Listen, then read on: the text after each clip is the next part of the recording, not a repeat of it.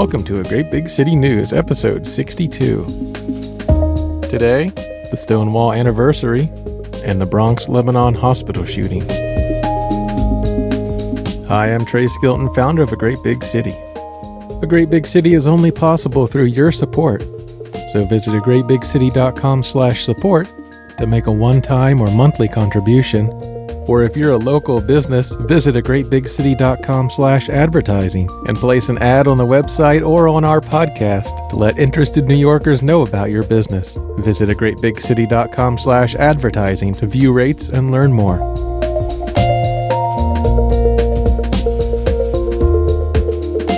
And now this week in New York City history.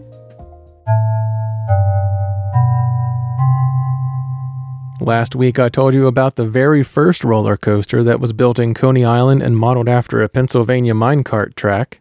But 93 years ago, on June 22, 1927, the Coney Island Cyclone opens to the public. Originally part of Astroland Amusement Park, it's now part of Luna Park, and the coaster has been refurbished over the years and parts have been replaced and modernized, but the current ride is one of the last remaining wooden roller coasters. A ride costs 25 cents on opening day, and the coaster climbs 85 feet and attains a top speed of 60 miles per hour. By the 1960s, plans were made to tear down the cyclone, and in 1969 the city purchased the site for $1 million with the intention of expanding the nearby aquarium onto the property. The coaster was saved by public outcry in the 1970s and has become a recognized symbol of both Coney Island and New York City itself. The cyclone was declared a New York City landmark in 1988 and a National Historic Landmark in 1991. Although the Coney Island cyclone still stands tall, the opening of the park at Coney Island this year has been delayed due to coronavirus concerns, and opening day has been postponed until further notice.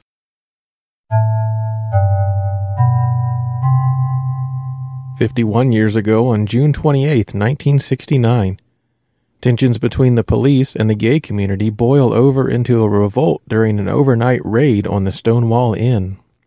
The gay community had suffered under repeated police raids, but during one night raid at Stonewall, clubgoers refused to disperse and protested the actions of the police against one of the only clubs that would accept them.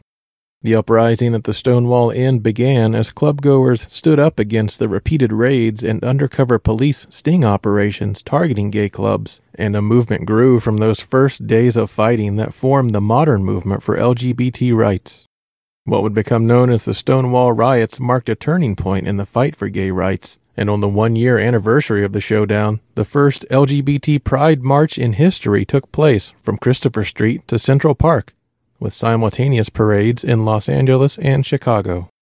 In 2019, then Police Commissioner James O'Neill made a public statement on June the 6th, formally apologizing for the actions of the NYPD in 1969.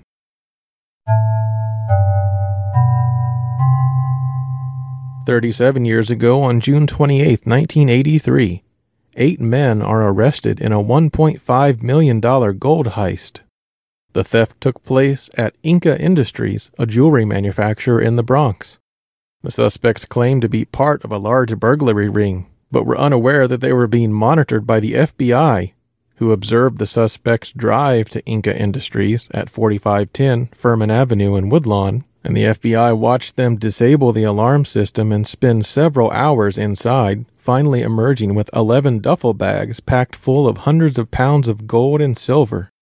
FBI agents followed their vehicles back to Yonkers and Paramus, New Jersey, and arrested the eight men who ranged in age from 36 to 62 years old. The jewelry manufacturing plant had also been robbed of $100,000 just four months earlier by thieves who had also bypassed the security system. Three years ago, on June 30th, 2017, a doctor opens fire at Bronx Lebanon Hospital, killing one and wounding six. Dr. Henry Bello had previously worked at the hospital and had been forced to resign two years prior amid sexual harassment allegations, after which he reportedly vowed to come back and kill his co workers. All the victims seemed to be randomly targeted, with the doctor at the scene claiming that Bello was searching for a specific worker at the hospital whom he had previously threatened. Bello died after barricading himself inside the hospital and turning the gun on himself. Dr. Tracy Tam was killed in the attack while filling in for a colleague and had never even met the killer before, having joined the hospital after Bello was forced to resign. She was described as selfless, hardworking, and dedicated, and has been honored with the Tracy Tam Memorial Alumni Award for Compassion at the Touro College of Osteopathic Medicine in Midtown, where she had received her doctorate in 2013. As of April 2019, a lawsuit was still in progress where Justin Timperio, who was shot and injured in the attack, is suing Bronx Lebanon over security lapses that potentially allowed Bello to enter the hospital, possibly using an expired access card.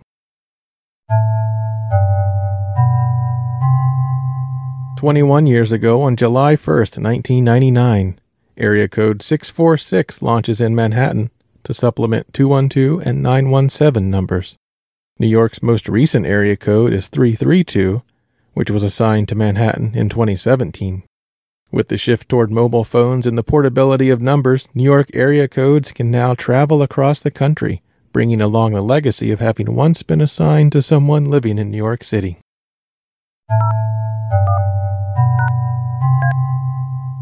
34 years ago on July 3, 1986. The opening ceremony of Liberty Weekend begins four days of celebrations around the Statue of Liberty's 100th anniversary and reopening after an extensive renovation. In 1983, she had a broken nose, a cracked right eye, a split lip, stains on her gown. Now, more than anything else, she's got a brand new torch. She lights the way again.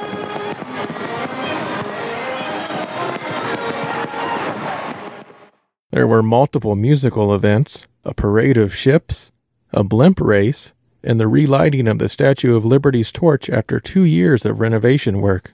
Many major performers and conductors were featured in concerts across the New York City area, including a night concert on July 5th in Central Park that attracted 800,000 attendees, becoming one of the largest audiences in history.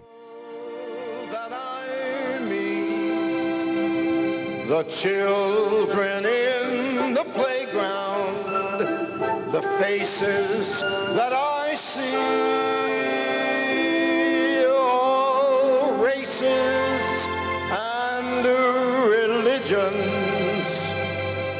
That's America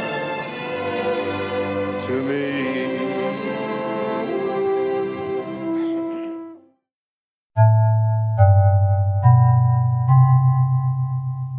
And four years ago, on July 3, 2016, a tourist steps on an explosive device in Central Park. Just before 11 a.m., 18 year old Connor Golden stepped on what appeared to be a discarded plastic bag, but some form of explosive inside detonated, leaving Connor with serious injuries to his left leg, such that it had to be amputated. The blast took place among exposed rocks in a popular area at the southeast corner of Central Park at 60th Street. The location suggests that someone may have seen the culprit placing the bag, and regardless of the bomber's intention, the explosion ended up randomly targeting anyone who stumbled across the bag in the area. Investigators soon identified that the explosive used was called TATP, commonly used in terror attacks and capable of being produced using household chemicals. The bomb was not considered to be terror related since it did not contain shrapnel or a detonation device and appeared more like an experiment that had been discarded. The most unique clue found at the scene were the shredded remains of a bakery bag from La Unica Bakery in New Jersey. Upon further investigation, the current owner of the bakery stated that the bag design found at the explosion had not been used since 2010, six years before the explosion. The police hope that this detail will prompt someone's memory to identify a suspect who may also have an interest in chemistry or explosives and may have lived nearby the southeast corner of Central Park in 2016, since the explosive is volatile and difficult to safely transport once manufactured. If you have any information or photos from that day, contact the NYPD Crime Stoppers at 1 800 577 TIPS 1 800 577 8477, or via text message at crimes 274 637 or via an online form available at the link in the show notes. In 2017, the NYPD and the ATF increased the reward for potential leads to $40,000.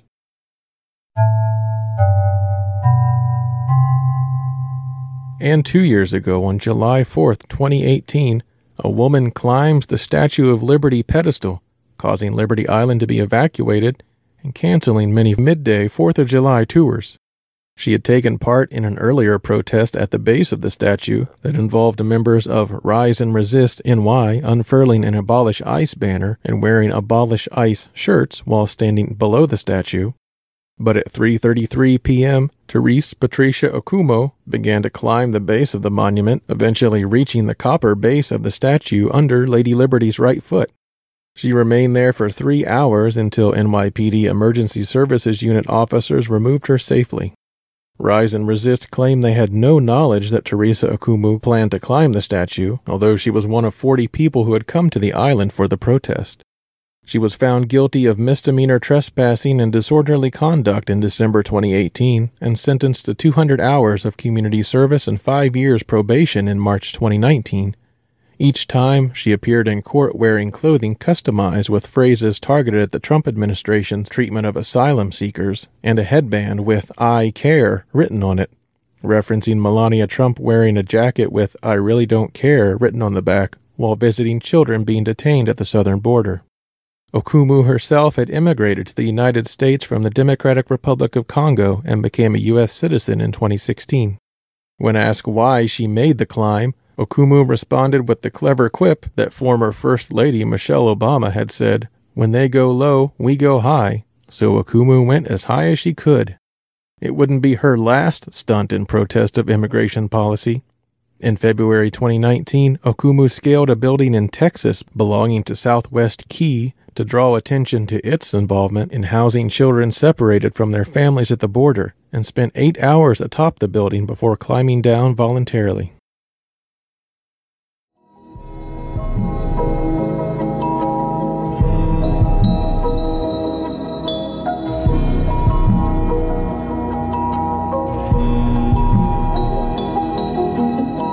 Put on your darkest sunglasses and hold your cell phone camera high, because on July 12th, July 13th, Manhattanhenge brings its golden glow to the streets of New York.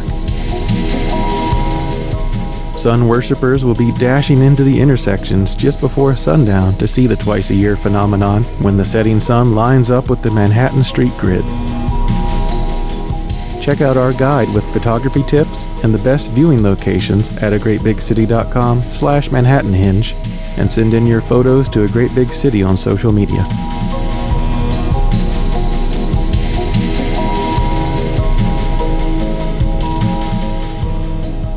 Looking back at some stories through a great big city history. Eight years ago, in June 2012, some of the last dwindling down remaining members of Occupy Wall Street had set up camp sleeping outside the iron fence of Trinity Church in Lower Manhattan. Many of the tactics and lessons learned from Occupy Wall Street's camp in Zuccotti Park are now being applied eight years later to the Occupy City Hall protest camp, where activists are now calling for a reduction in funding of the New York Police Department. And one year ago, I made a post on the Great Big City blog, formally declaring that A Great Big City will no longer publish on Facebook. That decision was made after Casey Newton at The Verge detailed the horrors that moderators face moderating content from Facebook at third party companies who are paid to review the content and filter out the most egregious material. Content moderator Shawn Speagle went into detail of the graphic violence and depraved images and videos he saw that were not only being traded on Facebook, but that Facebook users were specifically producing and auctioning off within private Facebook groups. Facebook allowed that content and behavior to continue since it was not being posted publicly, and so a great big city will have no part in associating our name with anything related to Facebook now or in the future. Now, one year later, a coalition of major companies have dealt a blow to Facebook by pulling their advertising from the company due to the site's unwillingness and inability to stop the spread of hate on its platform. As of June 2020, the list of companies that have withdrawn advertising contain massive companies like Coca Cola, Starbucks, Hershey's, Levi Strauss, Patagonia, Verizon, and Unilever. And finally, a word of warning looking forward to the summer. You can use these last remaining moments of the coronavirus shutdown within the city to take a look around your apartment in your neighborhood and eliminate any possible sources of standing water. Nine years ago in a great big city, we were sending out the warning that the first mosquitoes infested with the West Nile virus had been detected within the city. Although humans have taken the spotlight for spreading coronavirus across the world, mosquitoes still remain one of the most deadly forms of life across the world as their ability to spread bloodborne diseases results in more deaths than any other animal. You can do your part by calling 311 if you spot any sources of standing water, which is where mosquitoes breed during the summer. Even if those locations are on private property, the city will investigate. To keep yourself safe from mosquito bites, which may just be a nuisance or may be dangerous if the mosquito is carrying a disease, be sure to install screens in your windows or get an expanding screen if you plan to crack your window open during the summer.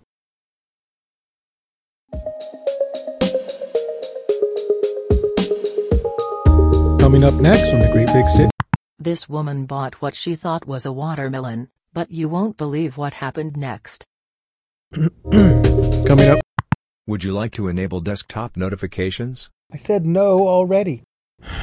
Coming up next. Homeowners in Oswego, New York can't believe this one weird trick.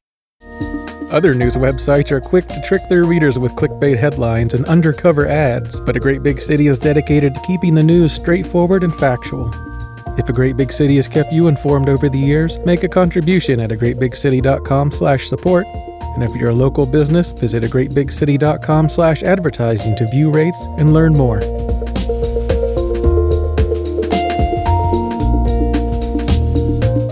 Would you like to enable desktop notifications? Oh, not again. Park of the Day, Mullally Park, at River Avenue in the Bronx. This 15 acre park in West Concourse in the Bronx was named for newspaperman John Mullally, who also helped found the New York Park Association in 1881. This large park between Jerome Avenue and River Avenue at, at East 165th Street contains multiple amenities and recreation areas and was founded on August 8, 1924 96 years ago. Here's something you may not have known about New York. On average, there's a birth in New York about once every 4.4 minutes, or about four new New Yorkers during each episode of the Great Big City podcast. Extreme highs and lows for this week in weather history. A record high of 103 degrees on July the 3rd, 1966, and a record low of 52 degrees on June 29, 1888. Weather for the week ahead light rain possible on Tuesday and Wednesday, with highs in the 80s throughout the week, reaching a possible high of 87 degrees on Friday.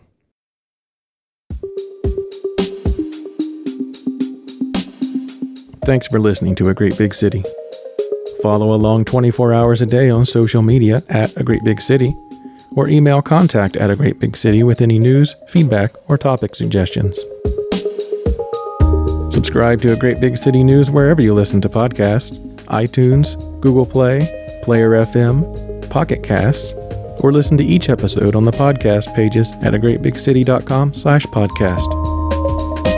If you enjoy the show, subscribe and leave a review wherever you're listening, and visit our podcast site to see show notes and extra links for each episode.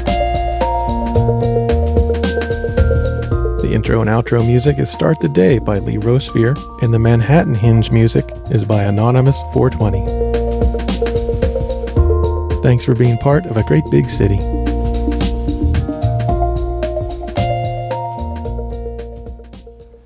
For the first time, they worked in proximity with Americans of Jewish, black, Italian, Irish, Russian, Polish, and Indian backgrounds.